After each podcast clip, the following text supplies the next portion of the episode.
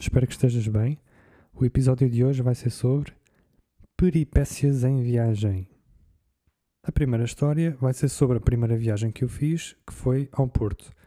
Eu tinha ido lá de passagem porque tinha um, um artigo científico da, da tese de mestrado para apresentar e a cidade pareceu-me interessante, só que eu não tinha tempo a ver. Então ficou sempre aquela ideia de um dia voltar com mais tempo. Como eu queria viajar e queria começar a ganhar experiência, a, a, o que eu quero dizer é perder o medo em viajar e viajar sozinho. Estas, estas duas razões levaram-me ao Porto. E fui, na altura já não fui de comboio, fui de avião e lembro-me que a viagem foi super rápida. Foi qualquer. Eu já não lembro quanto tempo é que foi, mas devem ter sido 30 minutos, que é muito menos do que as 3 horas que o comboio demorou. E acho que até foi mais barato também.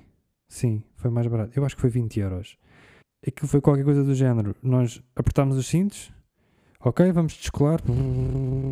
Descolamos, chegamos lá acima, apaga a luzinha do, dos cintos, a gente abre os cintos, respiramos fundo e acende as luzinhas outra vez. Ah, vamos preparar para fazer a aterragem. Ok, é super rápido mesmo. Eu decidi ficar num hostel. Foi a primeira vez também que eu ia experimentar este tipo de alojamento. Não gostei, não recomendo, porque eu fiquei num quarto que era partilhado. Havia uma cama beliche, eu estava na cama de baixo e havia outra pessoa qualquer na cama de cima. E quando chega a altura de, de dormir, a pessoa de cima ressona. Pá, pá, pá. Fantástico. Uh, ora, eu tenho um sono super leve, não consigo adormecer com nenhum tipo de barulhos e então esquece, não dava. Tentei, tentei, abanava na, eu abanava-me na cama a ver se o, se o, tipo lá de cima acordava, nada, está quieto. Ok, pronto, vou, vou acordar e vou cansar-me. Pronto, e então fui para a sala e lá na sala, que era uma zona comum, lá na sala estava uma rapariga que era tipo a recepcionista que ficava, pronto, era a pessoa de presença ali durante a noite caso houvesse alguma coisa. Pronto, ela estava lá sozinha, olha, olhar para o telemóvel e eu juntei-me lá e fiquei no sofá e hum, ela perguntou se estava tudo bem. Eu disse sim, está tudo bem. É só a pessoa de cima ressona e eu não, não consigo dormir. Ah, pois uh, não há muito que eu possa fazer em relação a isso. Eu às vezes tenho aqui tampões para os ouvidos, mas desta vez não tenho nada. Eu, pois, deixa estar, não faz mal, paciência. Pronto, e ficámos lá um bocado na conversa, que para mim é uma coisa super out of character, porque isto foi numa altura muito antes de eu fazer voluntariado. Portanto, eu nesta altura ainda era um tipo que estava sempre fechado no meu cantinho e que não falava com ninguém. Portanto, eu ir ali sentar-me a falar com uma pessoa que é estranha ela até parecia ser mais velha do que eu. E além disso era uma rapariga, portanto eu fico logo um bocado mais intimidado, nem sei sobre o que é que eu hei de falar. Pronto, e no entanto a conversa fluiu naturalmente. Eu estava, eu estava lembro-me de estar a falar com ela e estar mentalmente a analisar a situação e a pensar: e fogo, o que é que eu estou a fazer? Tipo, eu não, eu não me conheço, o que é isto? Isto está a correr muito bem, uau, não quero que isto pare. Pronto, o resultado foi que sobrevivi gostei, apesar de tudo.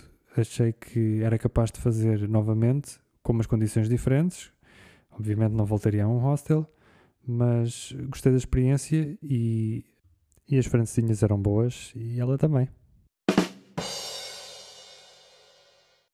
A partir da viagem do Porto, eu precisava de arranjar uma motivação para me levar a, a viajar. Eu sei que a maioria das pessoas viaja porque sim, e isso é a viagem em si é aquilo que querem fazer. No meu caso é um bocadinho diferente, porque eu gosto muito de estar em casa, no meu cantinho, por isso sair da minha bolha requer uma motivação bastante forte. E então a motivação que eu arranjei foi concertos. Uh, não concertos de pop, nem de metal, nem de nada disso. Concertos de música clássica. Uh, bom, não é música clássica, é concertos de orquestras a tocarem bandas sonoras de jogos ou filmes. Eu sei, é uma cena super específica, mas eu gosto e é motivação forte o suficiente para me meter num avião e ir a uma cidade qualquer europeia assistir. Porque se eu não for lá, o concerto não vem ter comigo, de certeza. Por isso, e sobre isso, hei de fazer um podcast sobre estes concertos e sobre eles não acontecerem em Portugal. Mas pronto, eu já estou a fugir ao tema. Voltando à história das viagens, eu fui procurar onde é que havia concertos de, de jogos e encontrei alguns, a maioria deles eram todos no centro da Europa e super caros também. E depois descobri que havia um que ia acontecer em Madrid, que era totalmente dedicado ao jogo The Legend of Zelda. Apesar de eu não ter jogado os, os jogos, conhecia a banda sonora e gostava. É uma banda sonora assim fantástica, épica, aventura. É giro, é, eu gosto de ouvir. E então, pronto, decidi-me ir. A viagem correu bem e desta vez, como era um pouco mais longe, já era um fuso horário diferente. Eles alertaram para isso, ainda nós estávamos no avião. Então, o que é que eu pensei? Eu, proativo, que planeio tudo, pensei: ah, se o fuso horário vai ser diferente, deixa-me precaver e vou já mudar no meu telemóvel a hora para quando lá chegar, a hora já está certa e não me enganar. As horas eram importantes porque assim que eu aterrasse, eu tinha de ir ao sítio onde eu ia ficar hospedado, deixar as minhas coisas e pôr-me nos transportes imediatamente porque o concerto era logo a seguir. Ok, eu corrigi a hora, pensei que era o maior e segui a minha vida. Mal sabias tu. Como combinado, fui ter ao sítio onde eu ia ficar hospedado. Desta vez era um Airbnb. Apesar da casa ser partilhada, eu tinha um quarto só para mim. A pessoa que me recebeu era a dona ela falava espanhol e desenrascava um bocadinho o inglês, e eu, para tentar facilitar, disse: Então, e se eu falar português, tu percebes o que eu digo? Nope, não percebia. Ok, mas olha, se tu quiseres, podes experimentar falar espanhol. E ela falava e eu percebia mais ou menos o que ela queria dizer. É aquela coisa engraçada de eles não nos entendem, mas nós percebemos o que eles dizem. Pronto, e então ela falava em espanhol, praticamente, e eu respondia-lhe em inglês. E foi a maneira de nós nos entendermos. Depois disso, eu fui logo meter-me no metro porque a hora que eu estava a sair daquela casa era basicamente a hora a que eu devia estar a chegar ao concerto.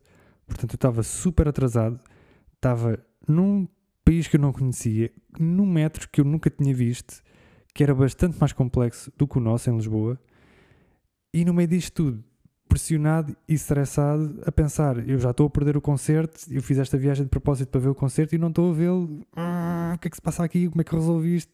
Panic! Portanto, assim que eu saí da carruagem, eu comecei a correr, a correr, a correr, tipo o Tom Cruise na Missão Impossível. Bem, pá, pá, pá, pá. Eu ouvia o barulho dos meus pés a fazer eco no túnel do, do metro e passei rápido ao, ao lado das pessoas. Até ouvi uma pessoa, quando eu passei, ouvi lá ao fundo a pessoa dizer: É, Toro! Tal não era a velocidade a que eu ia. Epá, de facto eu parecia um touro. Eu senti-me mal, mas a vontade de lá chegar a horas era superior à vergonha que eu estava a passar. Pronto, e então eu depois saí, comecei a correr outra vez à procura da rua e do sítio onde eu tinha que estar, e o que é que eu vejo? Uma fila enorme de pessoas. E eu penso, espera, não pode ser. Então, mas esta fila está aqui, e depois vi onde é que aquilo ia parar, ia parar ao, ao sítio onde ia ser o concerto. E eu, então, mas se o concerto começou há meia hora atrás, porquê que está aqui uma fila? Então, mas se a gente ainda não entrou, o concerto não pode ter começado. E depois pensei, então, mas será que, será que a minha hora está mal? Não pode ser. Isto, nós não estamos em Portugal, isto não pode ser assim tão mal organizado e começar meia hora depois. E depois consegui, não sei como, ver o relógio de alguém ou em algum sítio comparar com o meu e percebi que eu estava uma hora à frente da hora real. Ah, ok, pronto, está tudo bem.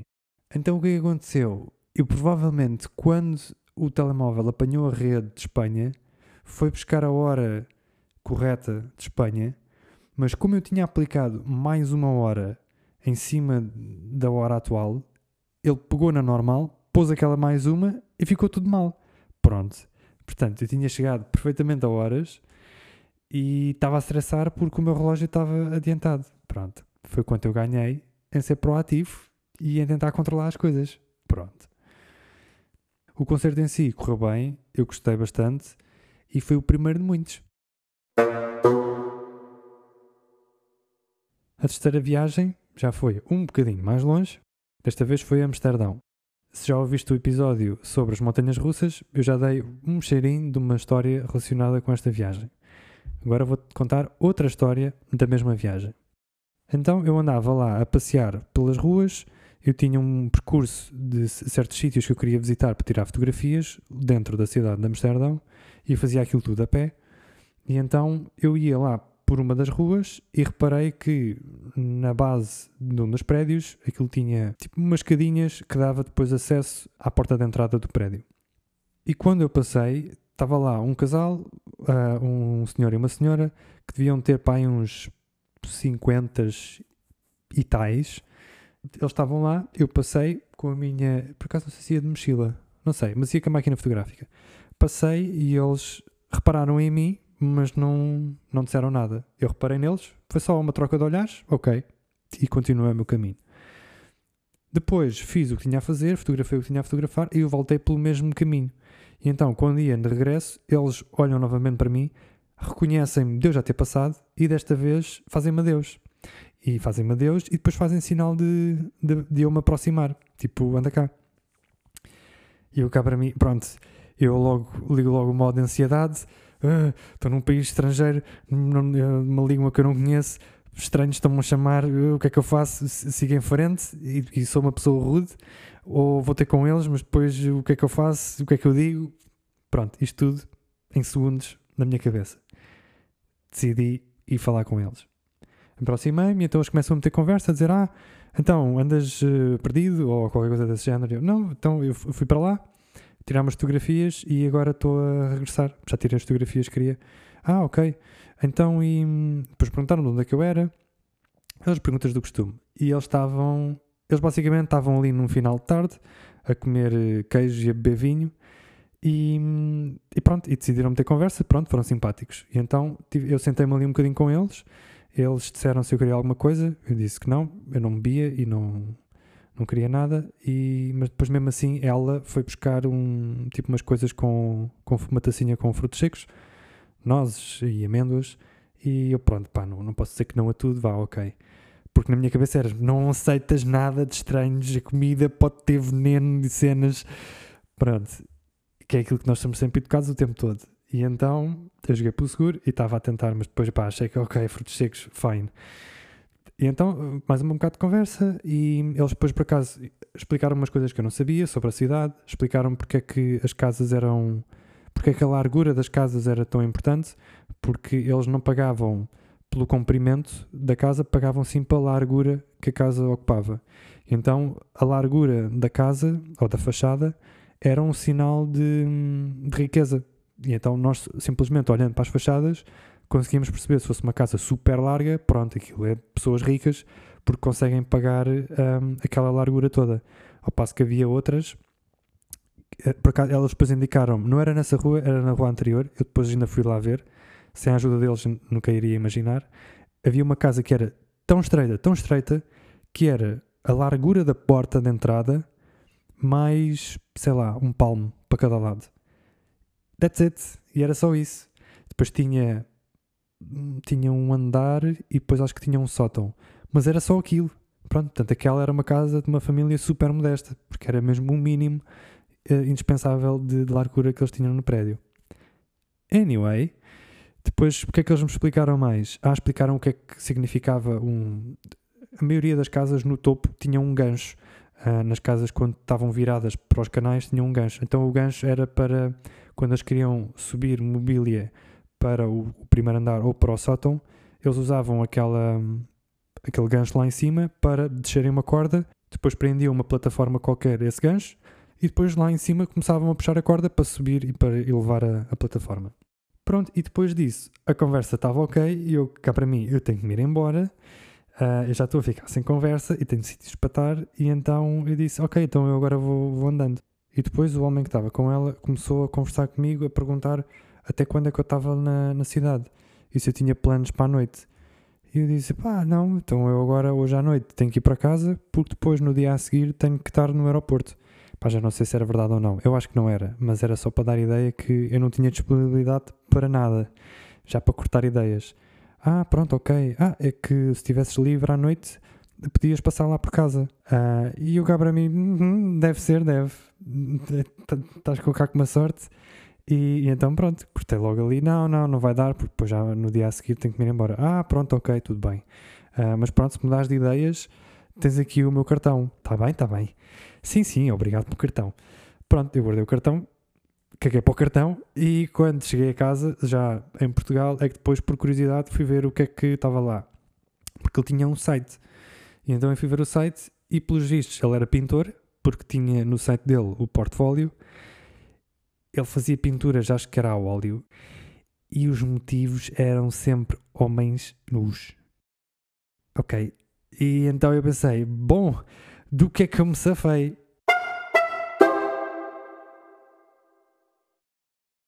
A outra viagem foi a Lyon, em França. Novamente, aquilo que me levava a esta cidade era assistir a um concerto. Neste caso, era um concerto de hum, uma orquestra a tocar a banda sonora de filmes de estúdio Ghibli, em que o próprio Joe Hisaishi, o compositor, ia lá estar a conduzir a orquestra, que, que estava a tocar as músicas que ele compôs, que é tipo, uau. Ah, isto porque Agora, um pequeno parênteses. Eu já tinha assistido a este concerto no YouTube, em completo. Acho que são pelo menos duas horas de concerto, em que, pronto, foi uma celebração. Eu já não lembro de quantos anos, não sei se foi 25 anos ou 30 anos de Estúdio Ghibli. E eu adorei o concerto, só que aquele concerto só acontecia no Japão. E depois um dia eu descobri, fui procurar se aquele concerto acontecia na Europa.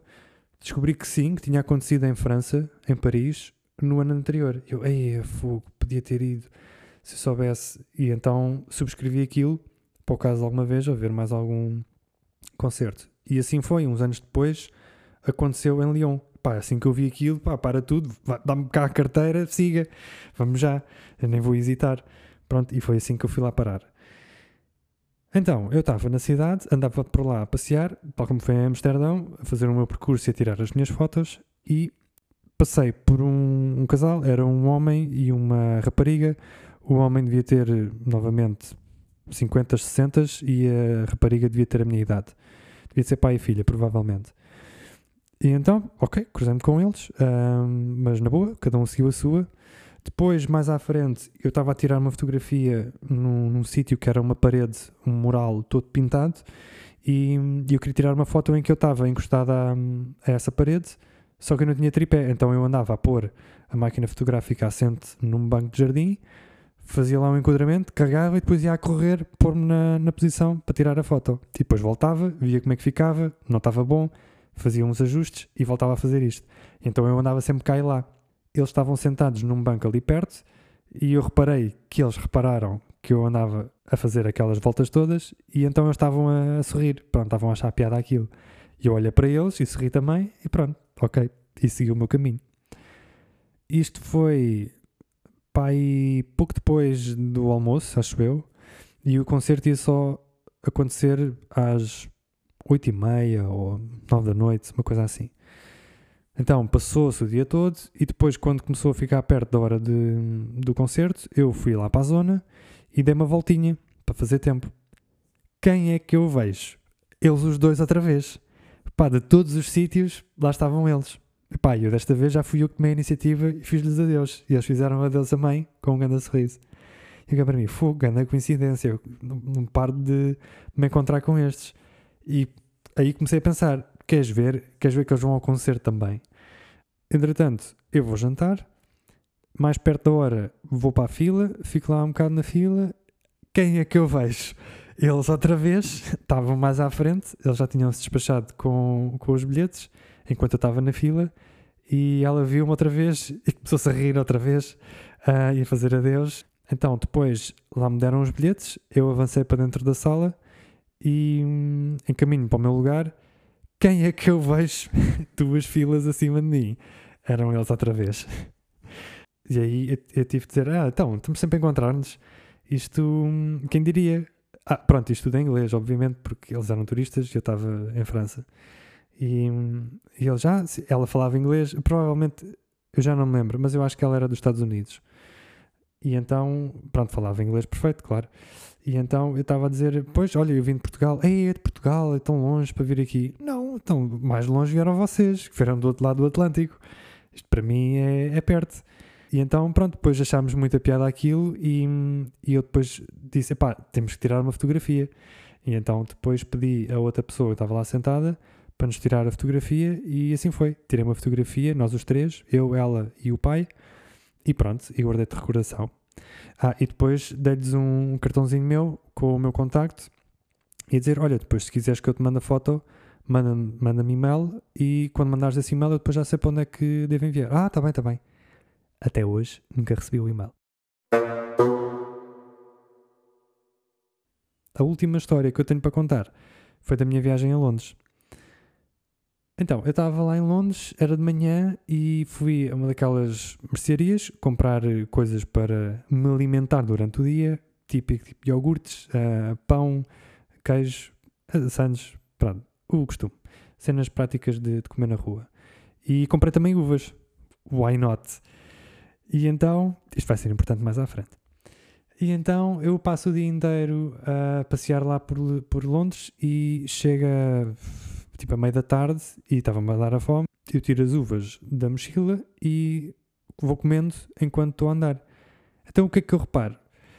Quando eu comecei a comer as uvas, estava estacionado ao meu lado um carro.